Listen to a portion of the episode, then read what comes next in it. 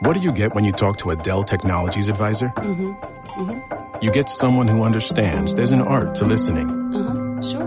who's able to hear more than what's being said, and can provide tailored Mhm. small business solutions that make you feel Okay. truly heard. I understand. Let's get started. For advice on everything from laptops to the cloud and solutions powered by Intel vPro platform, call an advisor today at 877-ASK-DELL. The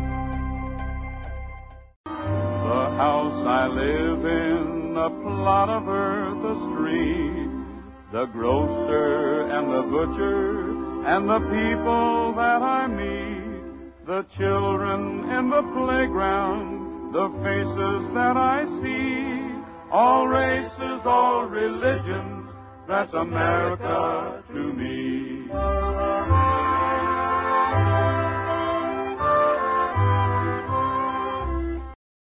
Welcome to the Refuge for the Politically Homeless. I'm Adam Graham. Today we're going to go ahead and talk about the death of George Floyd and the controversies that have surrounded it. I think one thing that a lot of the media coverage is missing or uh, is ki- kind of just assuming people are aware of is just the context uh, for uh, what happened to Mr. Floyd uh, in light of events of the recent uh, months, because there have been quite a few uh, very high-profile uh, cases that have really raised the tensions uh, leading up to the murder of George Floyd. And we live in this constant 24-7 news cycle where it's really hard to piece these things together because they come at you so hard and so fast. Uh, and, and I think there are certain political actors. I'm not going to get too much into that, but there are a lot of people in the political world that benefit from just all of the constant outrage, one after another after another. So you can't really understand uh, what's going on. Uh, before uh, the murder of George Floyd, the first big uh, story of uh, a Black Death was that of Breonna Taylor. Uh, Miss Taylor was a trained EMT, 27 years old and she was killed in her own home by police officers. The story the police told is that they were there uh, because uh, someone had been using her address as part of a uh, drug dealing scheme. And they say that they knocked and identified themselves as police before they entered. However, uh, Miss Taylor's boyfriend says that didn't happen.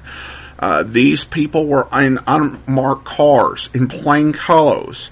Uh, so you have all of these uh, unarmed uh, armed uh, people streaming into the house, and so uh, Miss Taylor's boyfriend opened fire to protect her, and she was killed in the ensuing crossfire. Initially, the police tried to have the boyfriend charged uh, but the charges have since been dropped.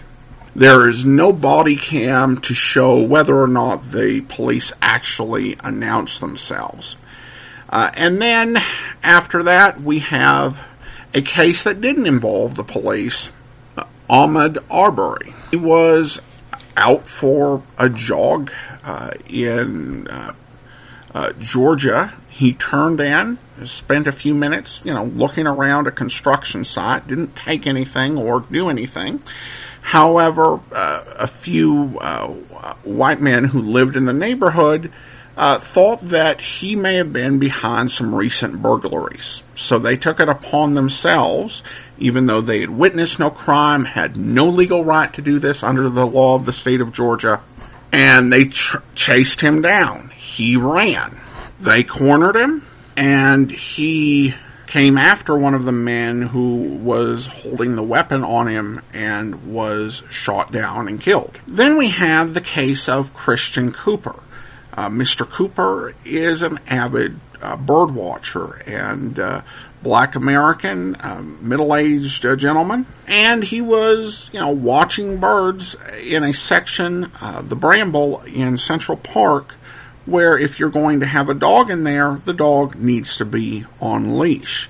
And Mr. Cooper asked the dog's owner, uh, named Amy Cooper, no relation, to put the dog on leash.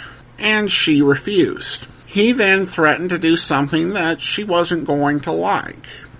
And what he meant by that is that he brought along dog treats for these occasions. And if owners uh, would not, you know, leash their dogs, then he would give them treats, which uh, the owners really tend not to like. You know, you want to have some control over your dog's diet. Uh, from what he said, I can kind of understand uh, that that may not have been the best choice of words. However, she decided to escalate things by uh, making a very hysterical call to 911 about how there was this African American man who was threatening her and, you know, screaming to please send help as if he, as if he was going for a gun, you would have thought. And, you know, to make that sort of call, given the, you know, it's kind of an implied threat to him, like, back off, buddy, uh, or you could come out of this dead if the wrong person ends up responding to the situation. She did eventually, instead of continuing this hysterical uh, call, did leash the dog, and that was it. That was all he wanted. And these stories all hit the news within the previous two to three months. And so when you have this situation happen uh, in Minnesota, where uh, George Floyd was arrested for passing a counterfeit $20 bill, and this police officer stood on his neck for nine minutes even while he said he couldn't breathe, other officers gathered around him, effectively supporting him as he did this. You can appreciate an explosion of sadness, anger, and fear uh, has been felt by so many in the black community. And even outside of it, it was uh, a horrific event. And we've been you know, I think one thing we have to admit is that the wide availability of video technology is making uh, the majority of this country face a lot of the uh, things that uh, are going on, which in uh, years past uh, we would not have even seen. It would have been a a matter of whether you believed a suspect or the police. Uh, you know, back in 1992, uh, the beating of Rodney King uh, by the police was captured on videotape. And to the majority of the people who saw the number of times that Mr. King was struck, it came off as very excessive force. But you did not tend to have a lot of these uh, videos coming out just because video equipment was uh, expensive. You know, uh, back in the back in the '90s, uh, I remember a camcorder would be uh, advertised for a thousand dollars. Today, you can pick up a $200 phone and it's got a camera right in it. So more things which uh, we would not have any evidence for are beginning to come to light, and uh, we've got to come to grips with it and figure out how, as a nation, we're going to address it. I think there are a couple of things which are fairly obvious uh, about what happened. First, you know, obviously, what happened to Mr. Floyd, what happened to Mr. Arbery, what happened to Mr. Cooper and Miss Taylor were wrong, uh, just flat out wrong. and there needs to be accountability for what happened. The second thing that must be said is that the rioting and the looting uh, that's gone on during so many of these uh, demonstrations is also wrong and counterproductive.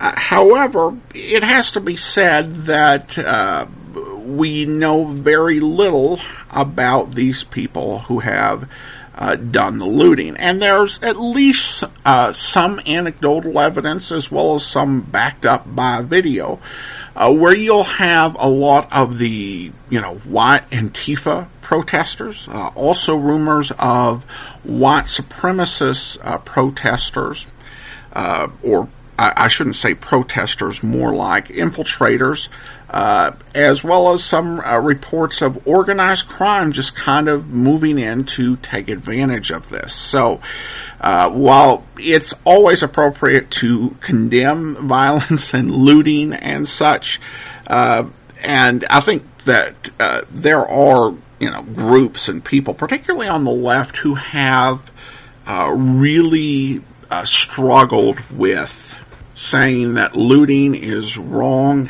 and not acceptable. And I, I want to give cre- credit to President Obama because he's come out and he has uh, squarely condemned that. Um, uh, Vice, former Vice President Biden, while his initial uh, statement didn't um, address it, he has uh, since uh, condemned that. And hopefully we can all uh, get on board with that. Um, I, I think that uh, this is a time when it is appropriate for us to mourn, for us to understand and try to wrap our, our mind a bit around what uh, so many black Americans are going through or have been going through. And the sort of fear and discomfort they deal with while doing things that you know, most of us uh, can do freely without particular worry.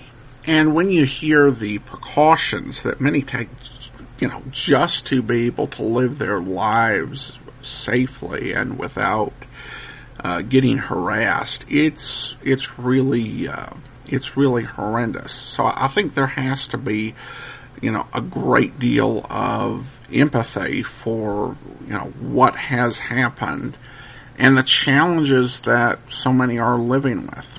And certainly there are a lot of people who don't uh, make this easier, who think that, you know, it, there's always a, um, there's always a defense or some reason uh, according to some folks, particularly on social media, that argue no matter what that uh, the black person was somehow in the wrong. Uh, people will say that you know, Breonna Taylor that there should not have been any resistance to the police, uh, even though uh, she didn't hear them announced as police.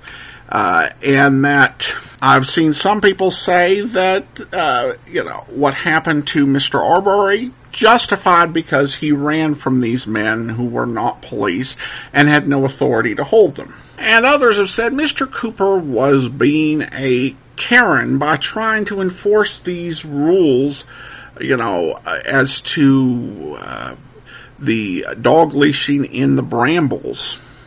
I, and I've not heard any defense, you know, of Mr. Floyd. I've heard some people say though that they really want to find out what happened before this, you know, to have the context. You know, there's not a context that would make this okay. And I think that you do have some people who think that if you're a black person in this country, that if uh, a bunch of armed men invade your home, you have to assume that they are police and have every right to be there. That if a bunch of armed white men uh, chase you, you need to let them catch you because uh, they obviously have a good reason to want to ask you questions. And if you are a uh, bird watcher who happens to be black, if you want to avoid getting into a dangerous confrontation with police, then you had better uh, not say anything to someone who is uh, risking destroying the habitat of the birds you're trying to watch. It's an absolutely disgraceful situation. It's difficult to see how uh, to resolve and what the solutions are. And I have to admit that one thing I think we have to be very cautious about right now is people who are going to pop up and tell you that they are going to bring the solution to everything. Because there's no one out there you know, who has sat down in light of recent events, gotten together with people of differing viewpoints, and tried to figure out how you bring them together to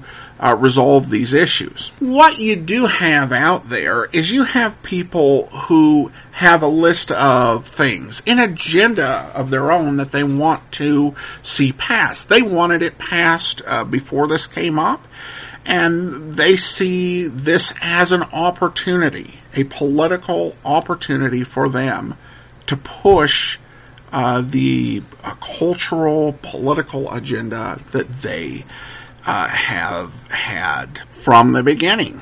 It's like, here's this crisis, so the only way out of it is to pass everything that I believe in already.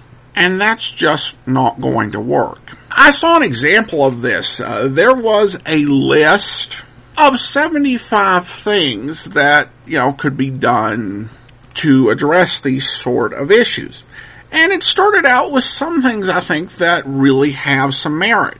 Uh, for example, mandatory body cams for police officers. I think that makes a lot of sense. We have, uh, most of our policemen are uh, and policewomen are outstanding at the work they do and really dedicated to the public and to serving. But there are far too many who are not. And we need to see, I think, both sets. We need to see those who are outstanding. Because I think a lot of the outstanding cops, you know, they just, you know, they're not going to brag on themselves. So uh, we need to see that part, but we really need to see those who are not and those who will abuse their authority. So yeah, body cams, that makes a lot of sense. Ending qualified immunity, uh, which, you know, protects a lot of these police department and officers from having, uh, courts hold them to account. That makes a lot of sense. But then they went off on all of these sort of uh, tangents uh, these this sort of progressive wish list of uh, activities and actions like decolonizing your bookshelf. I mean, I think part of the problem that we get into is so many of these conversations end up becoming monologues from people who they've got their agenda and they are uh, incredibly uh, progressive and dogmatically so in ways that are just totally out of touch with the communities that they're claiming to represent. I think of the controversy over the name of the Washington Redskins. That was a huge controversy for years and years. You had attempts to remove their trademarks. You had U.S. senators throwing their weight against the team's name. And then we had a survey come out in the middle of all of this controversy showing that 90% of Native Americans didn't find the team's name offensive. And then you have this uh, progressive uh, term for uh, Latinos called Latinx. L-A-T-I-N-X. And you will see that as like the progressive phrase for that community. However, they did a survey and they found that only 1% of that community identified with that phrase. That most identified with Latino or Hispanic. And the problem here is that you have these sort of dogmatic, dogmatically inflexible people who are driving the debate and alienating the people who want to have a, a conversation because they want to have a monologue. And that's not going to be effective long term. We do have to deal with this. We have to find solutions. And that's not going to happen if French people hijack this uh, discussion with their own preconceived set of ideas. So I think uh, this is something that you need to bring people together to talk about and to find solutions. And I think one thing that does need to happen is there needs to be a bit of humility about uh, the problems we face as well as the limits of government as an effective solution to that problem. I think in many ways we are are close to an exhaustion point as terms of what government can do. Uh, when government first really became involved in this in the 60s, it was essentially uh, stopping uh, discrimination uh, and ensuring that appropriate opportunities were provided to black Americans and to other minorities. And, you know, you've got the power of the state, which really did help with uh, enforcing a lot of these anti-discrimination in housing and employment and in all these other areas. And uh, you also can prosecute some of these uh, crimes where whole groups are targeted uh, on this explicitly hateful uh, doctrines. And then you had the forced busing programs where uh, kids in minority uh, neighborhoods were bused to nicer schools that only white students had previously been able to go to. That program had a bit more of a mixed record and a lot of problems with it. But it was one of those things that whether it was the best thing to do or not, it was something that government could do. When you look at these latest incidents, it really does pose a challenge to uh, government because it's fundamentally a challenge in the human heart. It's not something where you can just pass a law and it goes away.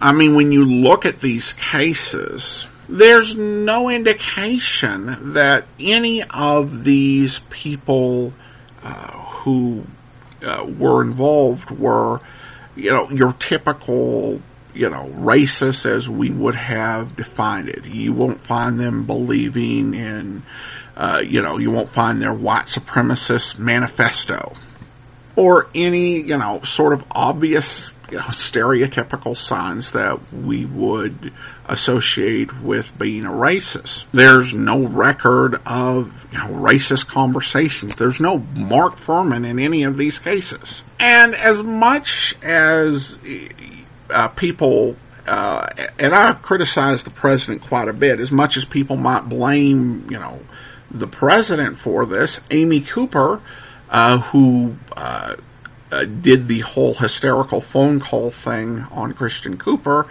uh, was someone who had uh, contributed to Democrats, and by all stand all available information, appeared to be a liberal in good standing. So, how do you address this very deep problem in the human soul?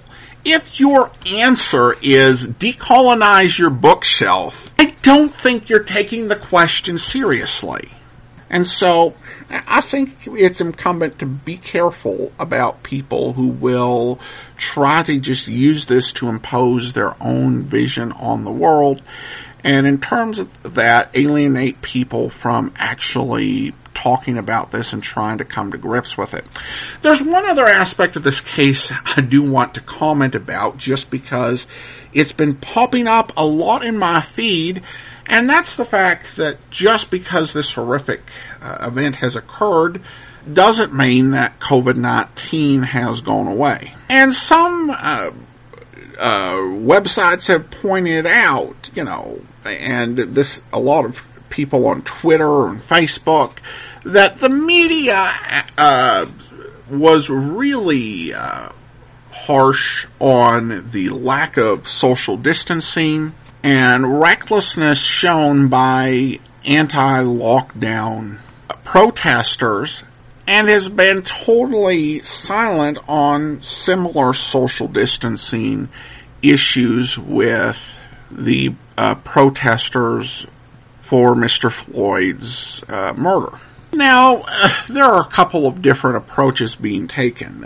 The first is that this proves that COVID-19 is not really a big deal. The media was making up that there was a problem with people not social distancing during the protest uh, of the lockdown, and that's that's just nonsense.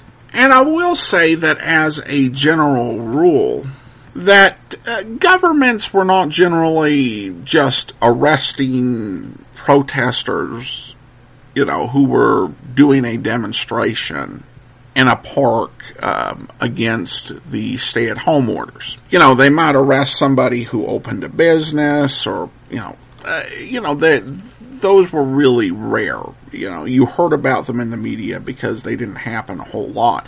So I don't think that the governments are being horribly uh, inconsistent because they do understand that there, you know, if people are going to protest, that there is a First Amendment right to that.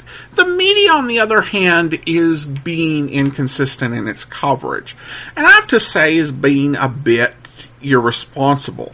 I can understand why the media doesn't want to talk about this, but if it was a public safety concern uh, during the anti-lockdown protests, it certainly is during these protests as well. It's not as if the disease says, I don't want to spread. These people are marching for a good cause.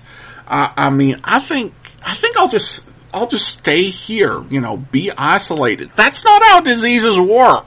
And so I think that even though it's difficult to hear, it's still it's still a message that the media should be consistent on. Because I know for a lot of people, they will assume, you know, that the whole COVID-19 thing is over. Because people, you know, there's a group of people who think that, like, our uh, whole uh, news uh, system is just uh, entertainment. And it's like well, that was last episode that we were dealing with COVID-19 now we're to the whole uh, uh, riot and you know unrest and uh, police brutality plot lines so COVID-19's over. And, and, let's be honest that uh, you know a lot of what's happening as to the overall effect, it's it's going to be arguable because there's, you know, there are factors that could create some concerns for the spread of the disease, such as being close together in crowds and chanting and shouting, which if you uh, if you are uh, doing that and you've got the virus could lead to spread. On the other hand, these are happening out of doors. And while social distancing isn't being consistently practiced, uh, people are wearing masks to a far larger degree than in the previous uh, demonstrations where in particular male protesters it would just threaten their entire uh, sense of their own self and identity to put on a mask to avoid spreading a plague. So we'll see how this uh, works out. I really hope that the protesters will show an appropriate amount of caution. They definitely have reasons to be concerned and furious about what ha- has transpired.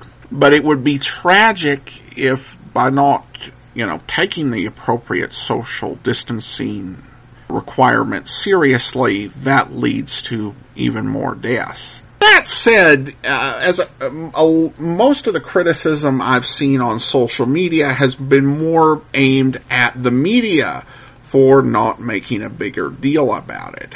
And I think it's one of those really frustrating things uh, with uh, conservative punditry, particularly during the Trump administration, where so many people on the right uh, will just fall back to a default of media criticism. And if that's going to be in the midst of everything else that's going on, the riots, the injustice, if your focus is going to be on media criticism, uh, I think that you really need to reevaluate your priorities. All right. Well, this went on way longer than um, I typically will do for this podcast, particularly uh, sort of monologuing, but I had quite a bit to say. Uh, I'd love to hear what you think. You can email me at adam at politicalrefuge.info. For now, this is Adam Graham signing off. The house I live in, my neighbors white and black. The people who just came here are from generations back. The town hall and the soapbox, the torch of liberty. A home for all God's children, that's America to me. Enjoy! Thanks. The order breakfast at the McDonald's drive-thru. Tell yourself you'll wait to eat it at work, but it smells way too good. So you eat it right there in the McDonald's parking lot meal. There's a meal for every morning at McDonald's. Right now, get any size iced coffee for 99 cents until 11 a.m. and pair it with your favorite breakfast sandwich or one of our tasty bakery treats. Price and participation may vary. Ba-da-ba-ba-ba. McDonald's. I'm loving it.